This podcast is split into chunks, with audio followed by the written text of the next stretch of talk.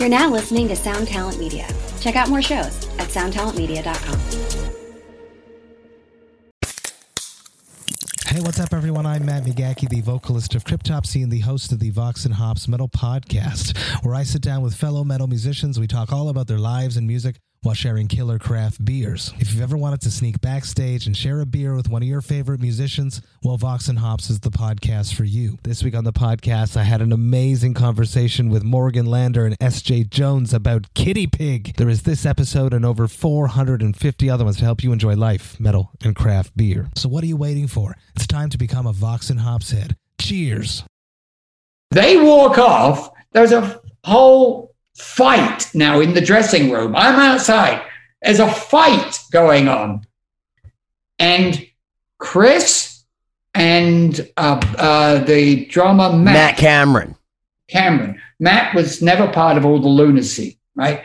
They walk out and they do My Wave with an acoustic guitar and drums. And that was the ignominious, sad end of Soundgarden. It ended that night. Ladies and gentlemen, welcome to another episode of 2020. I'm Siobhan Cronin here, as always, with my cohorts, compatriots, co hosts, friends, fellow Lost Symphony bandmates, Benny Goodman and Cory Peza. How's it going? Cheers. It's going Cheers. great.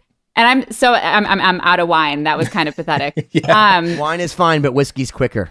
oh gosh. This week though, part two with Steve Wood, senior manager at Shelter Music Group, but I feel like he has so many other titles beyond that, and you definitely have to listen to part one, like that and sounds subscribe. so corporate and boring. Let's call it as it is. Steve Wood is literally who you wish you were if you're a dude in any time period ever. well, I'm a little more who you wish you tactful and met- nice to our listeners than you are, so sorry about that. No. I'm just saying he's the coolest. So you see those like Dos Equis ads or whatever. what- what- I don't even know. Dos how to say it. I Equis? Yeah, whatever. Yeah, uh, the most interesting man in the world.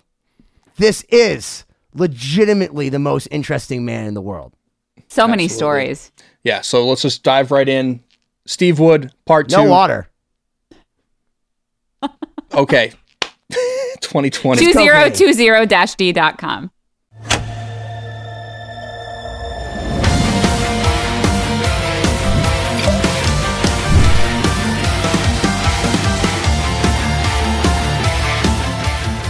Hello and welcome to another episode of 2020. My name is Cory Peza. I'm here as always with my cohorts in crime, Siobhan Cronin Hey everyone. and Benny Goodman. Hello there, Cory. You, you- that that deep thought before you say something, I never know what to expect, but I, Yeah. yeah. I'm, I'm I'm always appreciative when it's very subtle and not. It's a grab bag. It depends on the day. Offensive. It may Yeah. not last. right and and that voice you hear that handsome guy in the corner you see that is Thank our guest much. this week who is joining us for a second a part two here uh Mr. Steve Wood, who in the previous episode, if you have not heard it, Get go to fuck on it. 2020 to Get the fuck on 2020-d.com. Check it out. We get the like ultimate guide to living rock and roll. That's the best way I can put it. Sex, drugs, and rock and roll. It was like the rock and roll safari listening to him talk. Like this is where you see David story. Bowie doing blow in the bathroom. This is where Freddie Mercury is talking to Elton John about how he's going to leave the band. No, it's such an incredible journey you've had and so well told. So for anyone that hasn't that listened, go listen to it. I'm Thank excited you. to hear more. There's lots more actually, and and and a lot of it is just. Uh, um, it's like the Energizer Bunny. I just it starts and I just go. I mean, uh, uh, so great. Ask away. I'm all ears. so it, w- it was great kind of hearing how you got into this world in the previous episode Yeah. and I, I think we're all curious just just what exactly you do for What I do? these artists that you that you work with Okay. um, kind of give us give us an overall outlook of like like your you know day to day and what you've done over the past you know couple decades with these people Yeah, what does it look amazing like artists. now? So we know that the 80s and the 70s was a giant blur of cocaine and carrying people and making sure that Steven Tyler didn't fall over. Like we get that. And is it still that? Is it still making sure Steven Tyler doesn't fall over, or is it No. Joey Kramer this time? No, it's um, it's macrobiotic food, Alcoholics Anonymous, nannies, um, early nights. it's really So a lot of fun, in other Uh, words. yeah, all that stuff's gone now. I mean, Um, but if to ask what I do, I'm a logistics guy, uh, a tactician, if you will, um, and I don't know how any of the things that I do work, but I know people that do, and I'm a fixer. I'm, I'm, I make it happen, and I need other people, and so I make a point of surrounding myself so at a moment's notice, if you need a helicopter to get you to a boat, to an apartment in the uh, Mediterranean, for example, I can do it in quite a few minutes. Kind of. This sounds like I something know. that's happened before. no, oh, yeah. So, Steve, someone asked me. Someone asked what? me one time. We have to hear that story we were talking about what what you're like because Siobhan and Cory had not met you like I've met you in person and, and sure, had the the, sure. the, lovely experiences that I have had with you. Being um, so when I out of a Megadeth concert. So when I explained to them what you're like, and I have to tell you, I think I'm right on the money. Have you seen the movie Wayne's World 2? Of course. Okay, so there is a roadie guy, and I don't mean now. I mean like like where your stock came from. That if everyone watches that movie, he's basically out of his mind. He talks about how he had to club someone to death with their own shoe to get Ozzy to go on stage because he wouldn't eat the green M and M's, and then throws things at Chris Farley, uh, you know, to make sure that if they they're ever on stage, that they can you yeah. know dodge things that co- could kill them. And I feel like that you are the guy that goes in front of everyone and goes, "Listen." I'm going to fucking shoot you if you don't make this goddamn show happen. And we did that with Ozzy in 78 and Sabbath, they ruled. So let's do this now. Like that's wow. you, man. Like you hang up upside down. You get blood transfusions with your boy Keith. Like I, I okay. know it.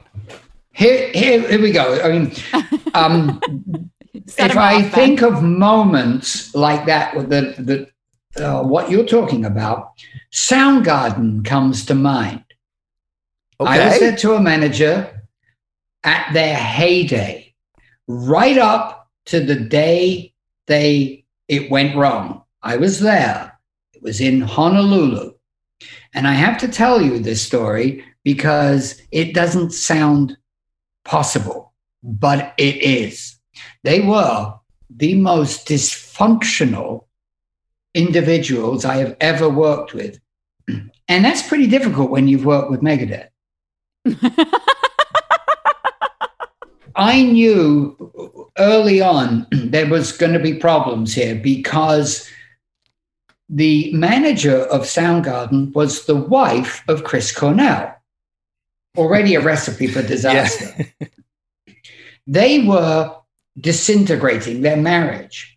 Mm. The other three were getting on him, saying, Yeah, it's all because your wife is doing whatever. So as I arrived, they come up with this wonderful idea that she said, All right, fuck it, I'm not doing anything. The band said, Well, we're not. And so everyone looked at me and said, Well, you're in, you take the wheel. I go, What? I just just showed up here. What?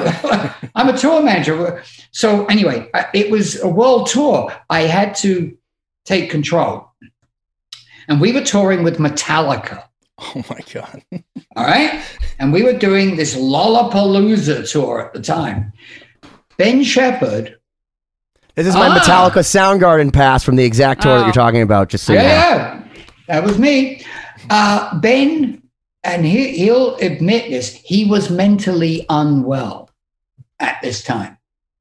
And but it was untreated. And so we're on tour with Metallica, and Ben, if you liked Black Hole Sun, he would hate you for it.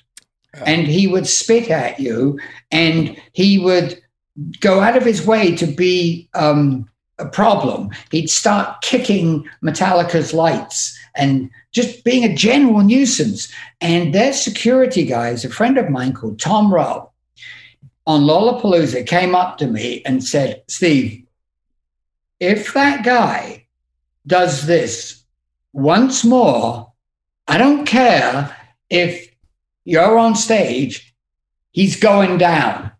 like they're talking about beating him up on Jeez. stage. Um, and so I had to spend so much time trying to keep him like pacified, the bass player, because he was not well. He was not well. And it was a non-stop job. And the next leg of the tour started in Europe. And I fly in the day before, and I'm at Heathrow, and they're flying from Seattle in first class. They only stayed in Four Seasons and um, Ritz Carlton's, everything. The plane lie arrived, and 20 minutes later, Ben Shepherd is walking through immigration towards me. He has a white t shirt, black leather tight jeans, work boots with a bunch of duct tape around the foot part of it to keep the sole on. Okay. You, you can see the picture? Yeah. And a little wash bag like, like this. Now, uh, they all had assistants in those days. And I go, hey, Ben, so I guess your assistant Scott's bringing your luggage. He goes, luggage? What the fuck are you talking about? This is it. I, it? it? We're going to Europe. It's winter. Goes, no, no, no, it's fine. He said, listen, I've got underwear socks on the rider. So This um, sounds like the singer of my I'll just- band. I'll just um they got like soap and shit and uh, yeah. Oh, okay. All right. So now we start this tour, right? And he kind of felt awkward to living in this luxury style in which we lived. So he would hang out with the support band who was staying in the motel flea pit or whatever it was, and he'd crash on their floor with these guys we still have the Ritz Carlton suite or whatever, you know, pay for it, of course. I mean, and, and he would. Ben's on the that. futon at the the one stage below Holiday Inn that Ernie bought Yeah, us yeah, yeah, exists, like the right. the, the Yeah. Garden Inn or whatever Yeah, the fuck yeah, it is. Yeah, and so that sort of thing would would go on. Um, uh, and we're in in North Carolina or South Carolina, and um, the guitar player Kim Thayil was of Indian descent, as you know. And he had a persecution complex that he was convinced that everybody was out to get him.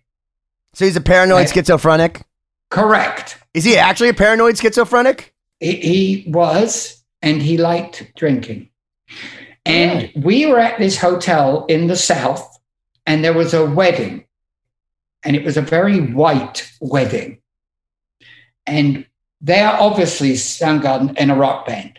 And we are going to the elevator, Kim and I, and these very drunk bridesmaids come up to him and go, Oh, we want a picture. We want a picture. And he said, Well, I don't want you to take my picture. And they're all drunk and they took the picture. And he gently slapped her across the face. Now, we're in the South. He, he's basically Indian, as you can imagine, where this is going. And she went and told daddy. there is now a lynch mob being prepared in this hotel to find not not, him. not not with the guy from Dokken, right? Not George Lynch. You're, No, you're talking about an Lynch. actual lynch mob, No. like the good Yeah. old fashioned American kind. nothing to do with George Lynch. Okay. And they are looking to find him and teach him a lesson. I mean, this is getting pretty heavy. Was right Ted now. Nugent leading all of them? He should have been, but he wasn't. Uh, now they can't find him. They call the police. The police show up. Kim is now terrified of what's going on here because if they had found him, I mean, it was a, a kind of a darker guy hitting a virgin white woman. I mean, it was a problem. So he was hiding in my room. Um, the police negotiated with me. I was like a, a- like it was like a hostage situation, you know, and I was like negotiating. This is where the neuro linguistic programming comes in. Correct. Correct. And I said, look, let me go and do my thing. And anyway, I got Kim to surrender. He was hiding in my closet in my room. So we had to go down to the police center. They handcuffed him. They walked him out. I mean, the they the whole wedding party was jeering at him, calling him like racial names. Jesus. You know, My. which the, which the police didn't seem to worry about. And I spent the whole night sitting. But you do there. have a dude that just hit a chick, so like I mean, like I can understand them not giving a Yeah. flying fuck because like, but that's not appropriate behavior. Not at all. But it was gentle. It was wrong. No question. I spent the whole night on with lawyers because we were on stage the next day, and mm-hmm. and right up until like the last second, I was able to get him out post bail, rush him to the stage, and bang, they went on. I mean, now that sort of thing was not unrare. I mean, this sort of thing would happen in Hawaii okay? It was the end of the tour. And there was more to come but it was like hawaii. Well everyone's having a great time. We had dolphins in our hotel in the pool and you could swim with them. Mean, it was luxury on a level like you know. So during the last but one song it was called slaves and bulldozers. They're playing the song and ben shepherd's like he's playing and he goes you know what? Fuck this. And he took his bass off and he went, whoa. He threw it up in the air and walked off. And he goes, boom, boom, boom, boom, boom. And Kim Thayil goes, well, if he's leaving, fuck it, I'm leaving. And now you got Chris Cornell's out front singing, and all you got is It's like, what the f- what? so they walk off. There's a whole fight now in the dressing room. I'm outside. There's a fight going on.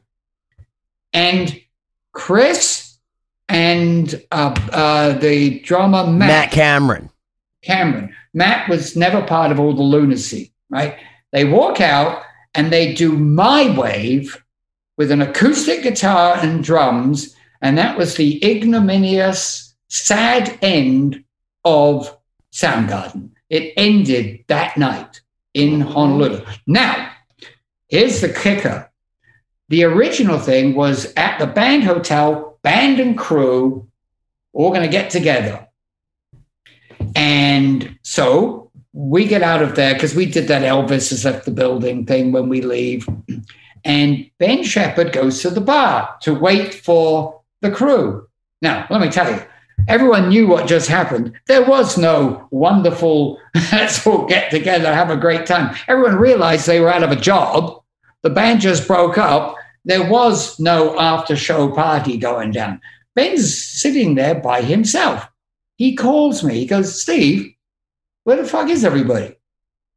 I go, well, Ben, listen, I mean, I don't think under the circumstances there's going to be much of a get together tonight. He goes, Really? Where are they? I said, Well, they're in the Sheraton, Waikiki Beach. He said, um, I haven't got any money. Can you loan me some money? Loan? He's in the band. I'm going to go over. I need a taxi. So I give him the money. He goes to the hotel. All the crew are in the Sheraton bar. Um, he walks in and says, Hey, you guys are all a bunch of, and he used the C word. And then he told the cab driver to wait, and then he walked right out, got back in the taxi, and went right across Hawaii to the other end to his hotel. True story. I mean, nuts. And that's the type of thing I would have to deal with. I mean, Is oh that Oh Benjamin? If we God. learn nothing from Wayne's World One, is that Benjamin is no one's friend. Yeah, yes. It, it- but that's just one of many things like that. Can that I tell you why we loved having Paul on the show? And I want you to understand this too. It's we had on, David man. Uh, from Pearl Jam and a guy like you. People are too lazy to write memoirs. this can be your memoir. You could come on anytime, and we will sit here and we will let you speak because I'm going to tell you. My mom's going to call me this week and be like, "Did that really happen with Megadeth? Was that why you were crying?" you know, like she she'll call me. She really she really will. And First off, she's totally horrified by by everything I've said on the show.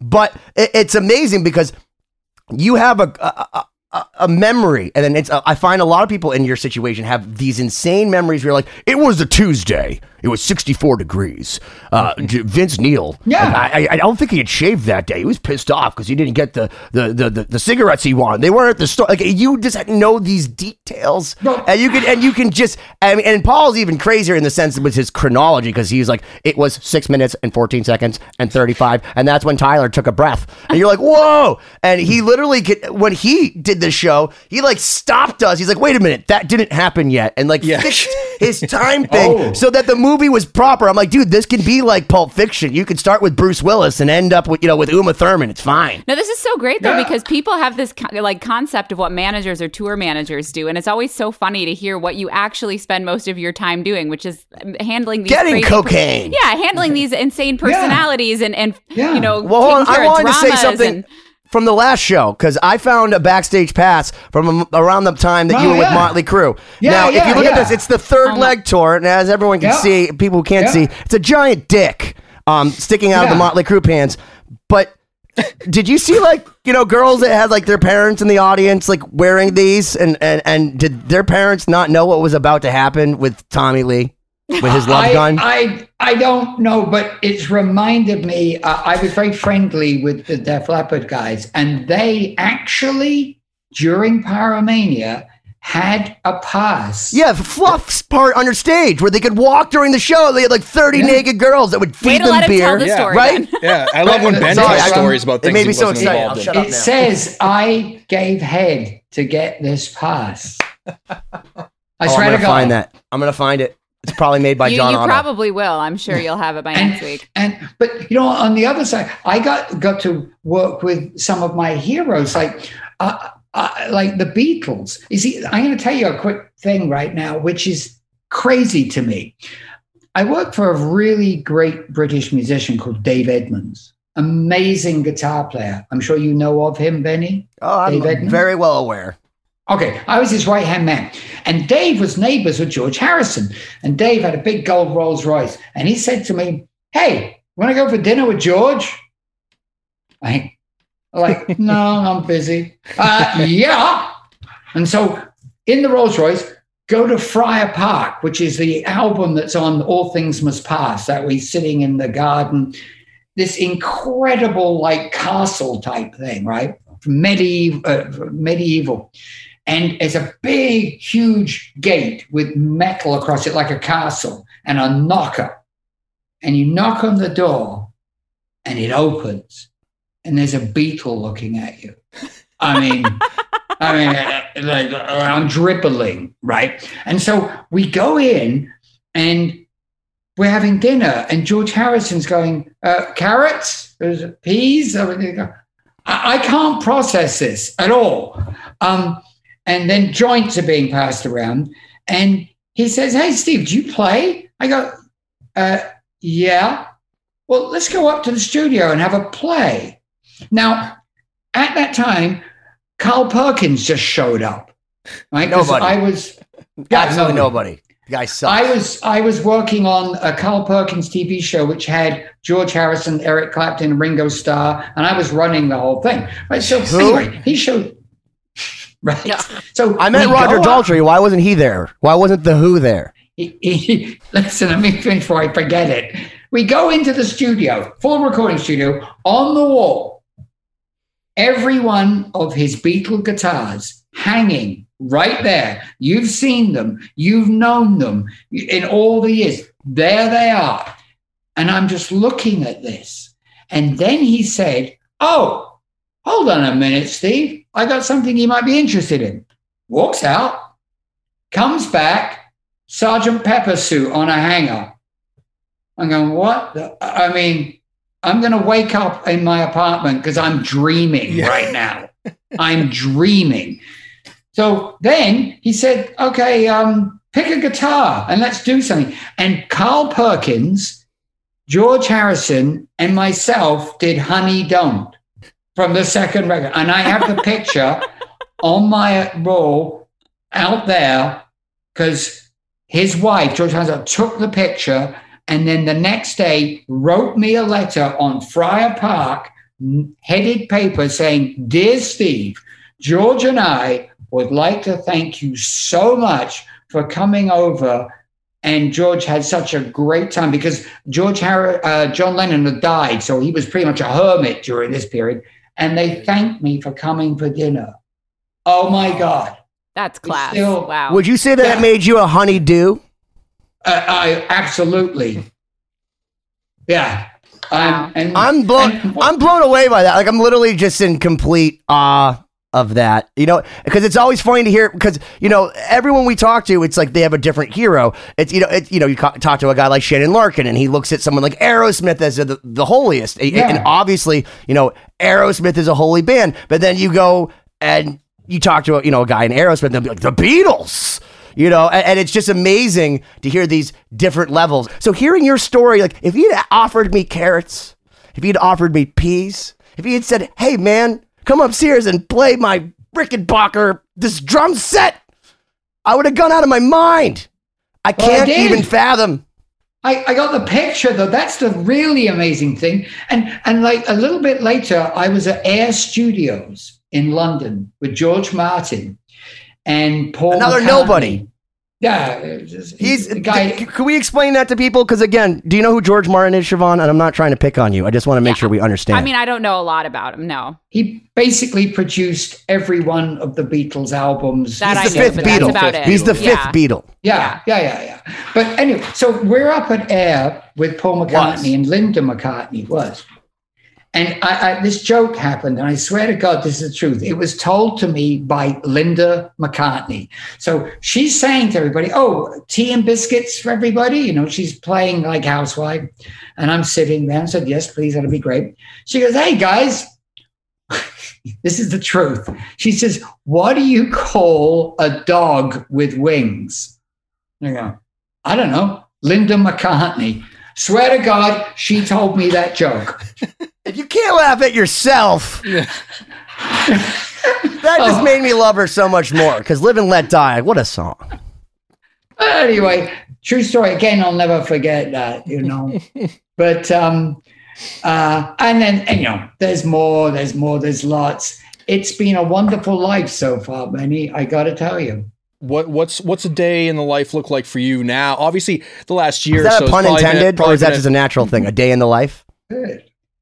Go ahead. Uh, so the uh, the past year or so has obviously been a little Yeah. disruptive in, in your industry, but you know prior prior to that, you know obviously a, a, lot less cocaine for your artists and everything, but you're still a fixer, I assume. What kind of things Oh, do you yeah. deal with? What are you dealing with you. nowadays? Okay. When it, uh, for Godsmack, for example, Godsmack is lots of trucks, lots of buses, but it's primarily meat and potatoes stuff, you know? And it's like most things, there's a pyramid uh, from the touring end. I'm at the top, if you like, and then there's levels all the way down. Now, I don't know how these guys do what they do, but I know guys that do that. And I coordinate the whole thing so it runs. And so it, but that's Godsmack. It's very straightforward meat and potatoes. Now, when you're dealing with the Hollywood vampires, that is a whole Yeah. different ballgame. And it is not for the faint of heart. how so? Why? Well, do you know I'll who the Hollywood explain. vampires are, Siobhan? Yeah, yeah, I do. I do. Okay. So That I for our know. listeners So- that may not know, like my mom, it's it's Alice Yeah. Cooper, Johnny Depp, and Joe Perry. So Yeah. those guys the are kind of a big deal. superstars. Yeah. So star power. You have three principles, and the three principles must have no favoritism. They all have to have exactly the same suites. Um, it's private jets, okay, and it's um, on a level of detail unlike any other tour. For example, a six-week tour of Europe with Johnny Depp, we never went through the front door of one hotel. It's all Elvis. We uh, blacked out vans, the jets on the tarmac in a private airfield, off the jet into the van. We even had a tour bus whose only job was to meet the jet, pick them up, drop them at the hotel, and drive to the next country. Full blown tour bus. That's its job. Okay.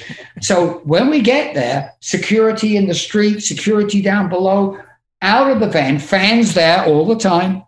We go through all the corridors, the kitchens, into the service elevators, up into the floor. The, the rooms have to be checked. I like to get there first to make sure everything's right.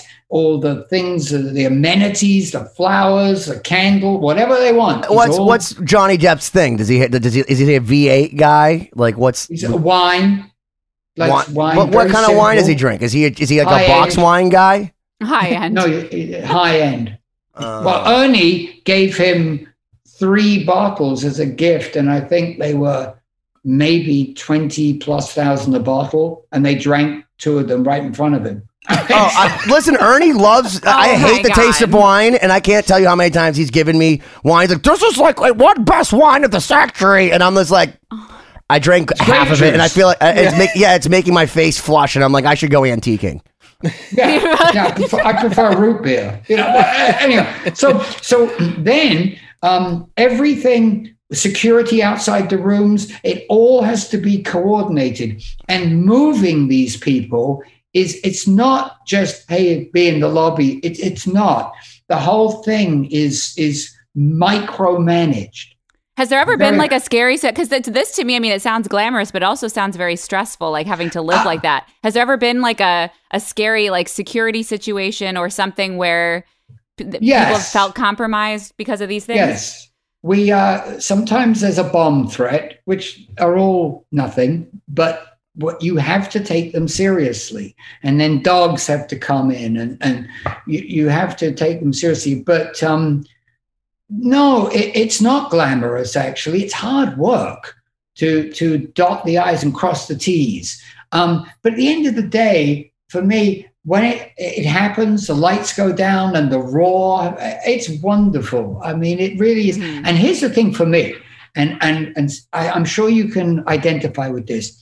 Touring and doing what I do is like you travel 300 miles to a place, and then when you get to the place, you dig a great big hole in this place, and then you stand around the hole till about midnight. And at midnight, you fill the hole in so you can't tell there was ever a hole. And then you go into whatever your mode of transport is to another place and do it again. And the thing is, for a guy like me, I like that because I like to get rid of everything and start again. It's the same thing, but new Are there any people, dead new bodies in those holes that we should be aware of, Steve? Occasionally. Okay. That is the best description of touring I've ever heard, though, because it really, after many dates, it does feel like that. You're That's just like- like, It is. starting it's like over if Charles and over and Bukowski had like on touring. You, yeah. Yeah, no, It- it- seriously, but- Steve. That's like the fun. That's one of the best things ever. I hope Cory, please take a note. You probably already did because he's smart. He did, That's yeah, the he's ahead of greatest quote ever. Literally, like that's just such a metaphor. That like, first off, I don't get it because I don't tour and nobody cares about my music, and I don't dig. So no, I nothing do. about that relates to me. But I think as far as understanding what music is like and knowing from someone that looks through the glass at the at the cheetahs, Someday um, we'll uh, dig holes. yeah, with Gen Pop. Like I'm in the Gen Pop. Um, but you know, I can see. I lived through Siobhan, and I gotta tell you, man, that was literally eloquent and and and so on so many levels. Literally, pun intended, on so many levels because people don't realize. Like, imagine seeing a band like Bon Jovi. Okay, Uh, you run miles of cable, miles of cable, and back then they didn't have LED lights. They used par cans where people Yeah, exploded and died and got electrocuted, and it literally burned off the top of your fucking head. So a band like Queen. Uh, literally used more than a city worth of power for that fucking stupid light show they had in the 80s that moved back The and guy forth. sitting you up in the truss, which I could, them? yeah, which I could do now going to Spencer Gifts with LEDs that are nice and temperate. So it's it's Yeah. it's very interesting to hear how you talk about that because we live and I and the only reason that I recap it the way that I do is because a lot of people that listen, they don't know. I mean, you're giving me a lot of credit on stuff, and I appreciate you not telling me I don't know things that I shouldn't know, but like that I'm also like a nerd uh, about. But a lot of the people that listen, they're learning from you, and and they're gonna now listen and look up all these things. And I am so happy that you were able to explain it in a way where, again, you know, and I'm gonna call out my mom. She's gonna be like, that was such a tangible and understandable metaphor and it was eloquent it was articulate and you can understand why he's overseas and why doesn't why don't people like that speak on television here you know and it's just it, and it's it's wonderful i'm glad The you're tour my managers friend never they never get credit. All, all these people that work behind the scenes, it's like an incredible. We are the Machine. gatekeepers. We are the gatekeepers. And people like myself and who do, we basically control the traffic. And it's a very powerful position. But the strange thing is, at the end of the day, if the person doesn't want to do what you say, then it's well, hey, okay, it's your, it's up to you. It's like if you're the head of Hewlett Packard, you don't have a guy below you tells you what to do. You do as you're told. But in this job, it's kind of different. The- you know what I mean? You tell them, but if they don't like it, well, okay, that's Yeah. your prerogative. but it's um, it to me, it's been a wonderful, wonderful experience, and I, I really do love it. I mean, there's been times I tour managed a band called um, Alter Bridge and Creed. You remember those guys? Yeah, Sure, yeah. of course, yeah. a I bell. only like you know And- what 30 million records or something sold Yeah, yeah, yeah. And myles um, kennedy mark tremonti and Myles sings now for Slash, and I will go on record as saying that I think Myles Kennedy, who is also uh, ironically in the movie Rockstar at the He guy is at the indeed. end, um, is So is Michael Starr. Y- yep, and it's Zakk Wylde Yes, he playing. is, Like, it's all, is. But the point is, uh, it's just amazing his voice. Like you worked with Chris Cornell, so like, I got to ask you this, and it's not even like I'm saying he- one's he better than the other. But what's it like to And work with this- Slave. with with with guys? There was a story already happening Yeah, before he you was about interrupted to it, Ben. talk about Alter Bridge and Creed, Ben. Yeah. oh, okay, sorry. I was just saying, um, we were doing a tour of Europe, and um, i- in the summer, you know, there's all these festivals, and the hardest thing is for agents is to connect the dots in between the money-making festivals. It's Yeah. really difficult because every other band is doing the same thing. They're trying to, you know, to pay the bills. And so uh, we had a show in Clermont-Ferrand, which is a place in France there must have been 15 people that showed up for this concert, right? And this is the visual that I have. After the show, the drummer, you know, stood up and he threw his sticks into the audience as he does. And I watched them go donk, donk, donk. Didn't hit a damn person. I mean, I, just, I mean, really, I'll never forget that.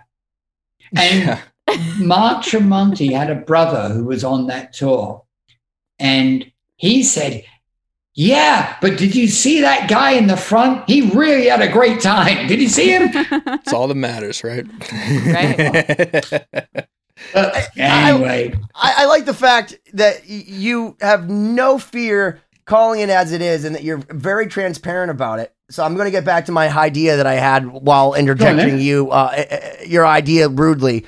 You worked Oh. with Chris Cornell, Yes. who I, I will go on record as saying he, he's up there with a Freddie Mercury or a Ronnie James Dio. Yeah. You know, like I used to he's, he's in the- house he's, him. he's in the same ballpark. Yeah. Now, Myles Kennedy's still living, so it's hard to say, you know, in the holy legendary way, you know, as someone who's passed us, you know, where people immediately go, oh, well, they were so great. But as far as a guy that's alive, Myles Kennedy is literally one of the most insane vocalists I've ever seen. And of course, he goes and fills in for Axl Rose because, you know, during that whole Guns N' Roses hoopla, and they did the Rock and Roll Hall of Fame, which I think is just a Rock and Roll Hall of Shame piece of shit, total fake bullshit facade, like say stupid really raping of the music industry. But Myles Kennedy saved the fucking day because he can sing like a motherfucker. And it doesn't matter if Axl Rose is there, if Myles Kennedy's on stage, or Todd Kerns, the bass player from Slash, who Brent also Fitz. sings like that. Uh, what's it like working with guys like that? What's Well, it like? Do you sit and pinch yourself? Here's the thing I'm going to tell you the story of how he got the gig with Led Zeppelin. All right. This is a good one. On tour in Europe with Alter Bridge, the phone rings. Jason Bonham looking for Myles. Hold on, Myles? Jason Bonham's on the phone. Oh. Jason says, We got this thing, need you to come to London. We all knew what it was. Myles and I were like kids in a candy store. My job was to find the lyrics for all these Led Zeppelin songs. I was so excited. It wasn't even me doing it. It was for, we were getting Led Zeppelin songs. And Myles, I got his flight and I worked it all out for him. And he flew to London. He told me the whole story. He gets off the plane in London.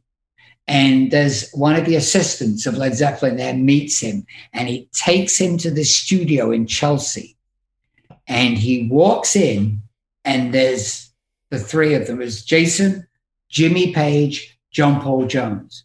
I, I I don't know how he didn't shit himself, but but he, he no, I mean, just think of the pressure. And, yeah. and he walks in, and they go, okay, uh, right, let's start. And the next thing that happens goes down, down, good times, bad times and then it just started, they just started going through all the songs. I don't know how he pulled it off because I would have been petrified. I can tell you, he's one of the greatest performers of all time, yes. and he sings yeah. better than any motherfucker. Yes. And in fact, I would argue that when all of this is over, and that we're just a footnote in the legacy of time, um, that he will be tantamount to Robert Plant. I think he's on that level. So, as far as an all-around singer, musician, dude that plays with Slash and Mark Tremonti, that shows up everywhere, and the fact that he's humble good looking, and owns it. So. Owns it, but he's like super humble, like to the point where it's disconcerting. I think I met him backstage one time, and I said something snarky, like thinking I, he was gonna find it funny, and he just like sh- took the wind out of my sails by being so polite and gentle yep. that I was just like. Well then, all right. Well, have, have a nice night. I'm glad. Thank you. Thank you for this wonderful experience. And I'm going to go sit my head in shame now. He's never. I've never seen him angry, upset with anybody. Uh, he's the sweetest human being. His wife is wonderful. He lives in Spokane, and um, to him, it's his. Can you give us his phone number? We're gonna call him. Cory, bleep it out. Yeah, I know you do. He, he, he's a wonderful guy, and the song Blackbird, which I'm sure you know, you know the song Blackbird, you guys? Uh, I sang it with Nuno when I was at Alter Bridge, okay. and it's one of the greatest moments of my life because I'm in love with Nuno Bettencourt. So the fact that I got to look at him in the eye and sing Blackbird as Myles is singing on stage, it was a moment that I'll never forget. He didn't really look me in the eyes; he kind of looked me in the slits. You know? Well, he might have been looking behind in the last verse where he changes and he goes up an octave. Sick. Yeah. Absolutely sick. Yeah, it's basically like when Eddie Van Halen used to walk on stage and play Eruption, except with your oh, voice. Yeah, it's exactly what it is. Um, I I did hundreds of shows with those guys, um, and when then Creed too. You know, I will tell you a funny story with Creed in Indonesia, which because you know there was a lot of talk about the Scott Stapp Mark Tremonti relationship. You know, mm-hmm. well, oh, I do. So everywhere Scott Stapp goes, his wife and his like whole family would come with him. And we're in Jakarta now in Indonesia. And we're waiting to do a live press conference. And there must have been a hundred like press people there with TV cameras and a long table. And we're sitting in the green room waiting, and a little argument starts between Mark and Scott and it escalates. It started about publishing, I believe. Mm-hmm. And they're both now chest out. They're both like right next to each other. Their wives going, come on, come on, you know, please, come on. And then you hear over the PA, would you please welcome Creed? oh my. Uh, uh, and, and well, it gets better. So, you know, this thing's about to get physical, right? And then, so they have to walk out, and there's this long table with their names, and they sit down. And somebody in the Indonesian speak to ask them to answer, you know, their question, and they have a translator. Guy puts his hand up.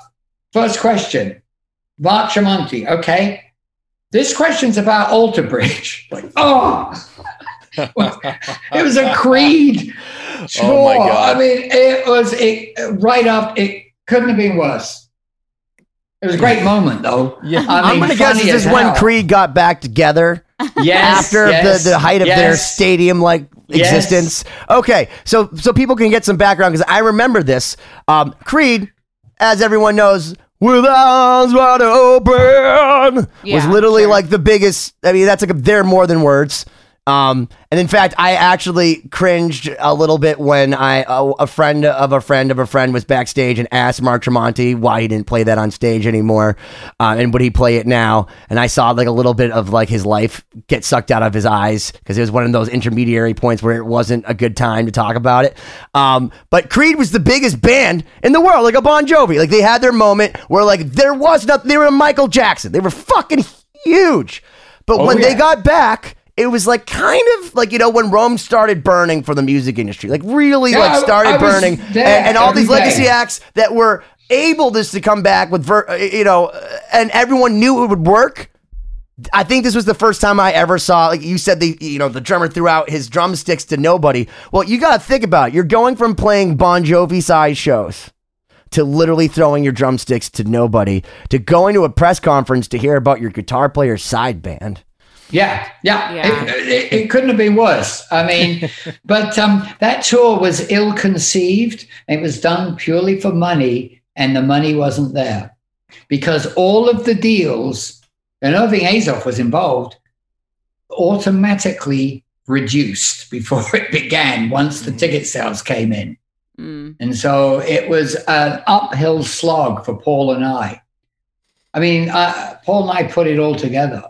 What's it, it feel was- like when you're in that side? When you're on the side, because you're part of so many successes. Where it's like, you know, you're you're, you're Yeah. telling us about the Hollywood vampires. I mean, and I spoke to, I just saw Paul. I love that guy. I, you know, it was his Jack, his son's birthday. So happy birthday, Yeah. Jack! And for Yeah. everyone listening too, we should mention that we interviewed Paul, so you should go. Yeah, no, to Oh, I you got- watched it. You, you got yeah, you got to go watch. You, you got to go watch Paul. But Paul you was telling me that it takes a solid year just to get like a, a, few months, if that, or a few even weeks of Alice Cooper, Johnny Depp, and Joe Perry. Because you know everyone wants Johnny Depp first off to do a movie because I mean, literally, as far as they're concerned, he's just throwing away money by playing music.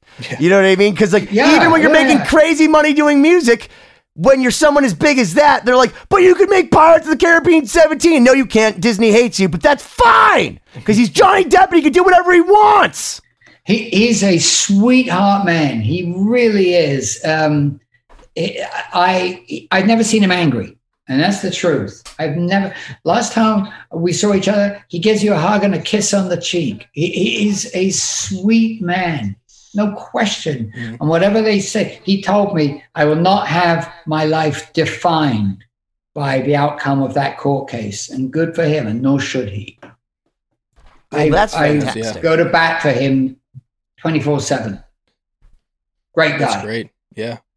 Um, Yeah. I want to I want to pivot Sure. a little bit on this, um, just because I feel like we have this unique opportunity to to dive into your mind and and your experience. Sure. I'm wondering if you have any um, advice or experience because of your area of expertise. You know, I, and I, I caught this when you mentioned, you know, you, you probably have to book a lot of flights. It's part of part Oh, of yeah. the gig, right? Yeah, yeah. Are there things you know that that most people don't know that you might have insight into as far as booking things, travel, hotels? Um, Okay. Like what what what do, what do our listeners? What can they learn from you as someone who does has done that for decades? Right. Here's here's the most important thing. It's about relationships. No question. And for me, I like to work with the same people day in and day out. It's not about can you do it $10 cheaper? No, it's about and please let's not forget you're dealing with the person on the other end. It's not the truck or the bus, it's the person. It's a human business. And I spend a lot of my time trying to create the relationship. And that's so important. And the most important thing is you have to go out of your way to keep that green because eventually the shit's going to hit the fan. And if you don't do that, they're not going to go the extra mile. And I'm talking about that with the road crew. Always make yourself available. Always listen. Always try to help because when you need them to do like go 36 hours without sleeping, they're not going to do it for you if you're a dick. Right. And, and that's the truth. I think this is And something I- that our our gen not to interrupt you, but I think our generation has lost this a bit because so much is done. It's like an online marketplace. You do everything on the internet. You're not interacting with people. And I noticed this with my mom who runs a business. She's got a person for everything at every place that is a vendor of hers or a radio station or a TV station. She's got her person that they've got a long term relationship with. And they're always, Sure. like you said, constantly helping each other out. So it's, it's really good advice because I think a lot of it's that is vital. lost now. It's vital, actually. Um, and I, I always try to get to know who I'm working with and, and remember their birthdays or just, I mean, call them up when you don't want anything, you know? Because uh, don't be that guy only call when you want something. Yeah, absolutely. I, I sometimes say, "Hey, I'm calling you," and you know what? I don't want anything. I, I tell them that because Yeah. it's funny, Yeah. but it, it's true. It's it's it's really true. So you know, um, tr- I- you know the expression "treat people the way you like to be treated yourself." It's really important because running a band and touring it's a service industry it's a service. And you you need other people to make you look good if you like. You need them. And if you don't treat them right they won't work right. It, it's that simple you know? So Right. that's the. I mean advice I would give- give anybody that's trying to do this is if you do the right thing by and large the right thing will happen What by about advice large. maybe for someone that's interested in doing the type of work that you do or getting involved? I know for you a lot of it was serendipity and, you know, a different time, but um, if someone were interested in doing what you do, like what does it look like now in this I- day and age to get involved? I into can it? tell you, it's how it looked then. Uh, there is no immediate answer. It, it, it's as weird as this may sound. It's a question of being in the right place at the right time, and I can't tell you this is the way Mhm. because I don't. People say to me often, "Hey, how did you get into this?" And I go, "I don't really know." So you get off that subway stop or whatever. Well, well yeah, That's but you you can't tell them that. They think you're fucking Right. nuts. You know, I mean, uh, it, it- it's it's just uh, certain things have to jive, and there's a crossroads, and you either go down one way or you go the other way. I mean, um, Well, you certainly have a a, certain ex- magnetism that's like very apparent. That I feel like with a lot of the people we talk to, there's a, a charisma about them. Like you meet a guy like Paul Geary, who's your partner in crime, Yeah. and like he makes you feel like the only girl in the world. Like within five seconds of being in the room, he could be in the room with like juggling 37 people, rock stars, isn't that? But somehow he's able to make you feel like you're the only girl in the in the in the world. Yeah. And that's something about, you know, again, what you guys do that's so important is being able to handle a thousand people, do this, do that. You don't even know how the fucking flux capacitor works, but you got to get back to 1955 and save the fucking day. Like, that's what you got to do. And I love the way that you talk about it. And I love. And I love the dichotomy between someone like you and Paul because Paul and I go back, you know, two decades, and I've he's he tells me things, but he's again reserved in the sense that like if it were me, I'd be like, yo, I was at George Harrison's house. And like, let me just fucking tell you, You man. 100% would. No, I would. Yes. I would. I, dude, I'm not above it at all. And it's amazing that he can like withhold information. Like, I knew him for over a decade before he told me he was like went out with Moon Unit Zappa, and that like Frank Zappa like hung out with him for a moment, and that he was sitting with the girl from the Beverly Hillbillies, like you know, waiting for his date. And I'm like, you omitted that one like for years, and he still has things that I don't know. But you, you're you're you're. I'm not going to say you have the hubris that I do because that would be insulting. Because you're British, you're way Oh. above my culture level. Beyond that, that'd be condescending and insulting. But you, your your candor. I think is that, that's the word I would use. Your candor Huh. is very illuminating, and the transparency for which you speak, and I say that in a very nice way because it, it it's And easy to understand as a plebe, as someone in Gen Pop, to, to understand the picture that you're painting versus saying, "Well, you know what happens in the '80s stays with the cocaine dealers." You know, like like that's what we get a lot, and you're just like, "No, man." That's uh, it's true. That's what happened. I'll and and tell thank you, you. something. I, and now we're using the word manipulation here. I learned very early on, for example, if I'm in America at an airport, if I say with my best English accent, Excuse me, I wonder if you could help me. It's like, Oh, yes, what can I do? Or, hey, lady, you want to go? You know, that, that doesn't work so well. And, and I've used that. Uh, I'm not I'm honest in telling you that I do use that because, like I said earlier, I need you to do something for me so I can get what I need done. Mm-hmm. And that needs people to do what I want. Um, I mean, but not put so bluntly, you know?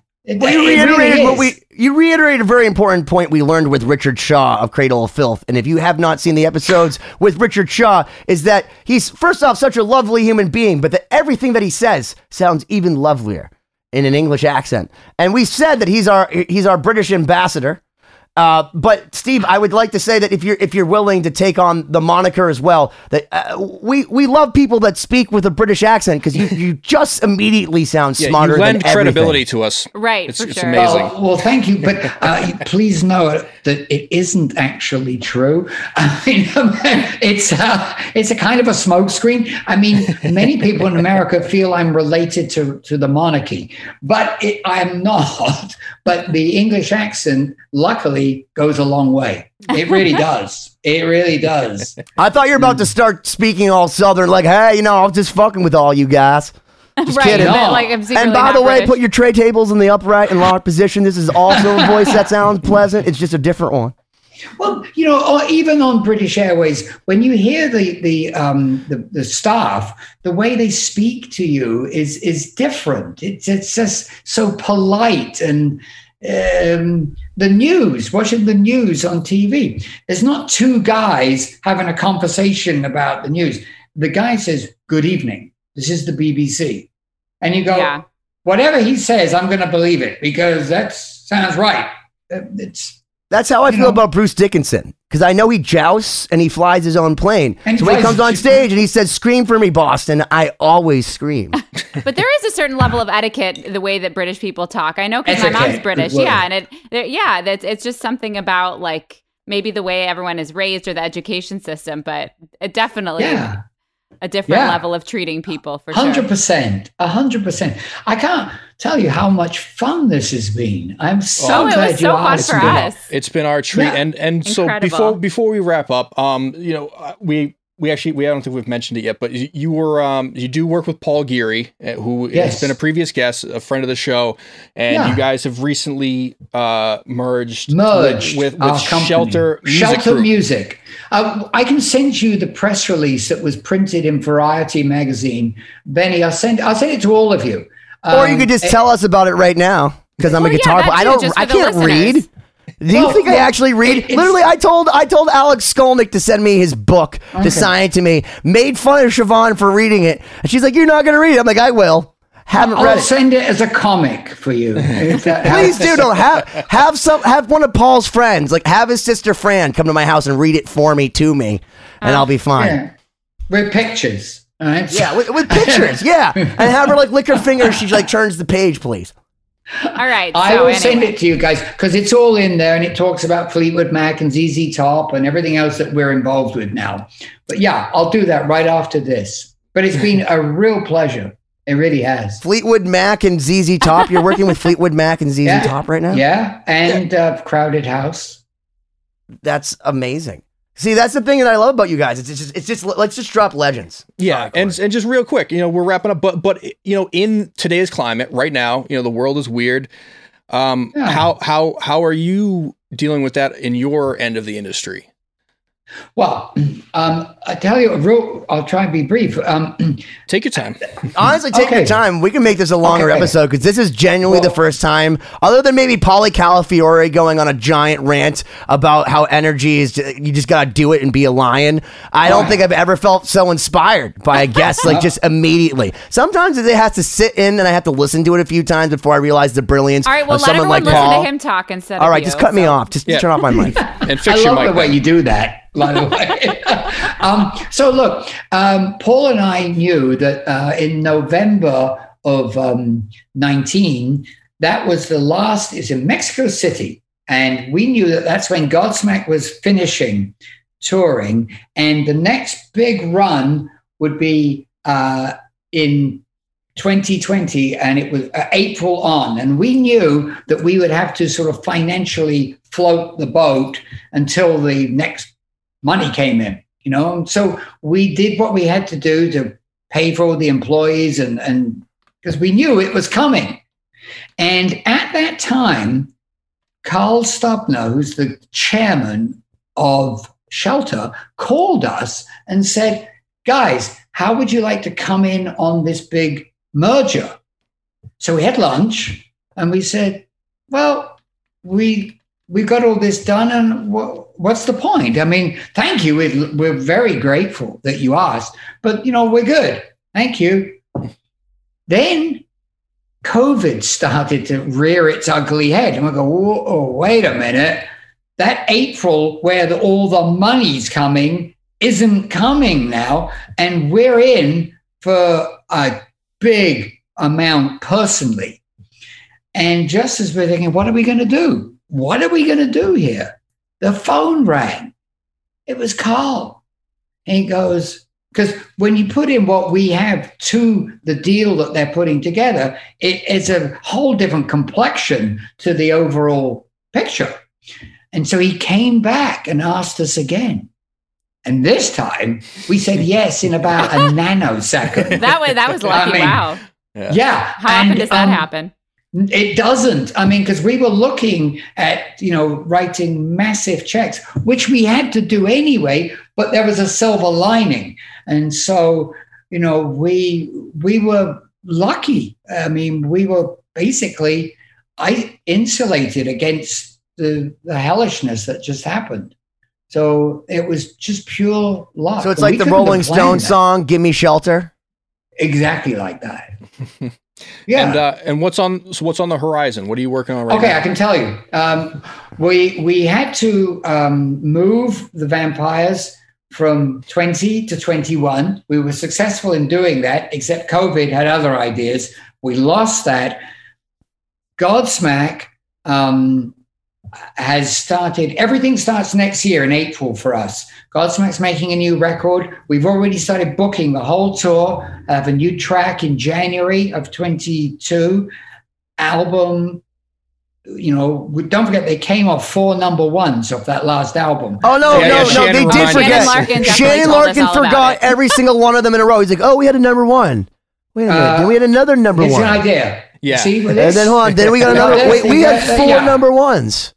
Oh wow, that's cool. I think that's the most we've ever had. Drama.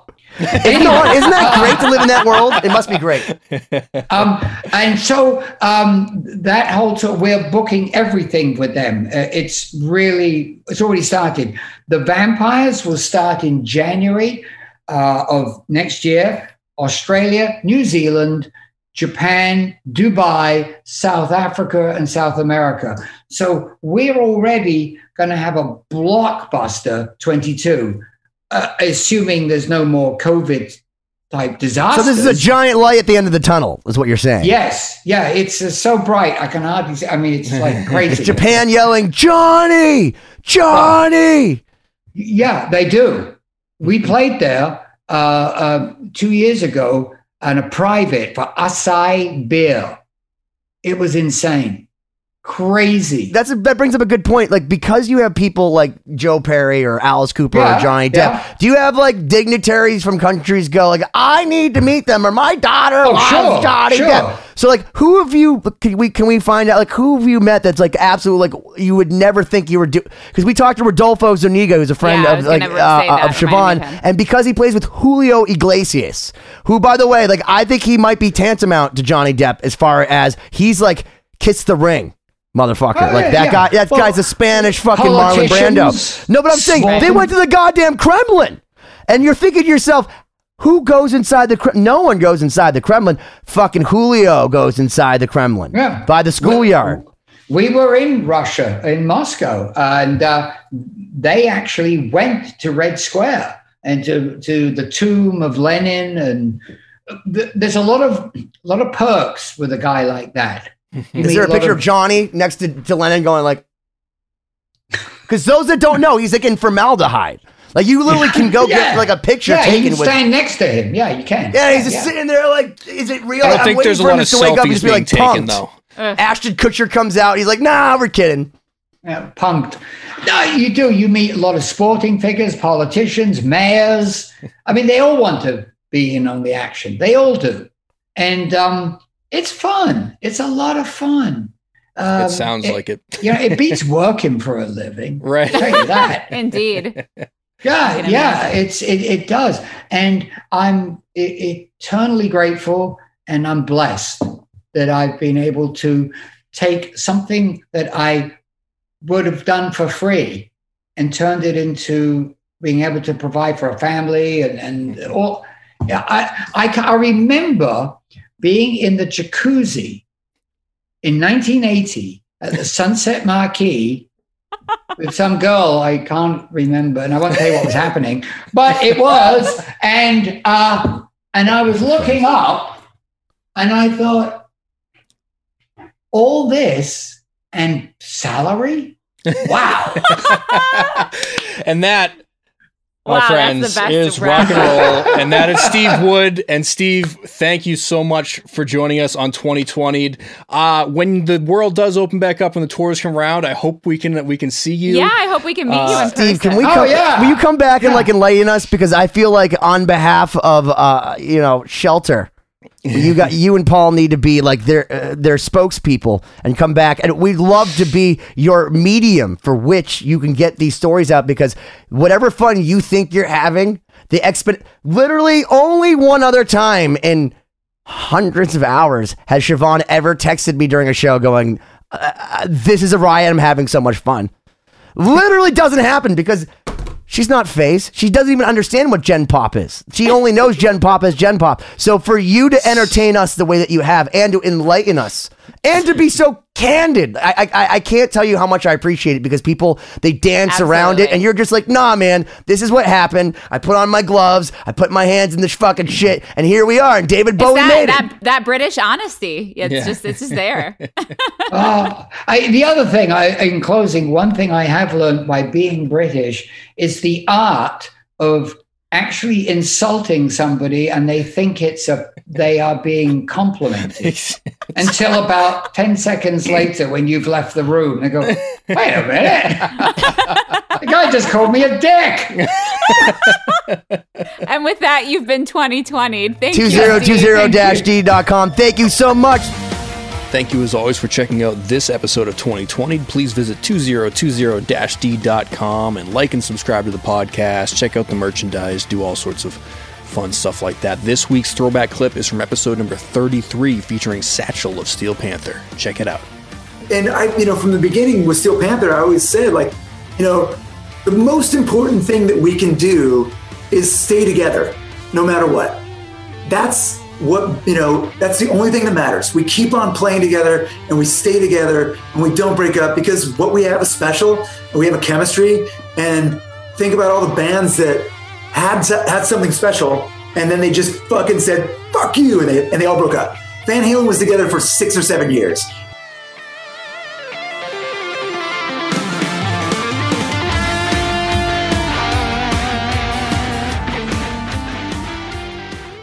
Hey, this is Chris Swinney, formerly of the Ataris and currently host of That One Time on Tour, part of the Sound Talent Media Podcast Network. Have you ever wondered what it's really like on the road? The highs can be euphoric, but the lows can be crushing. Join me every week as I chat with industry pros about what it's like living out their wildest dream and, in some cases, their worst nightmare. Past guests of the show include members of NoFX, Pennywise, Bad Religion, and more. Listen and subscribe at soundtalentmedia.com.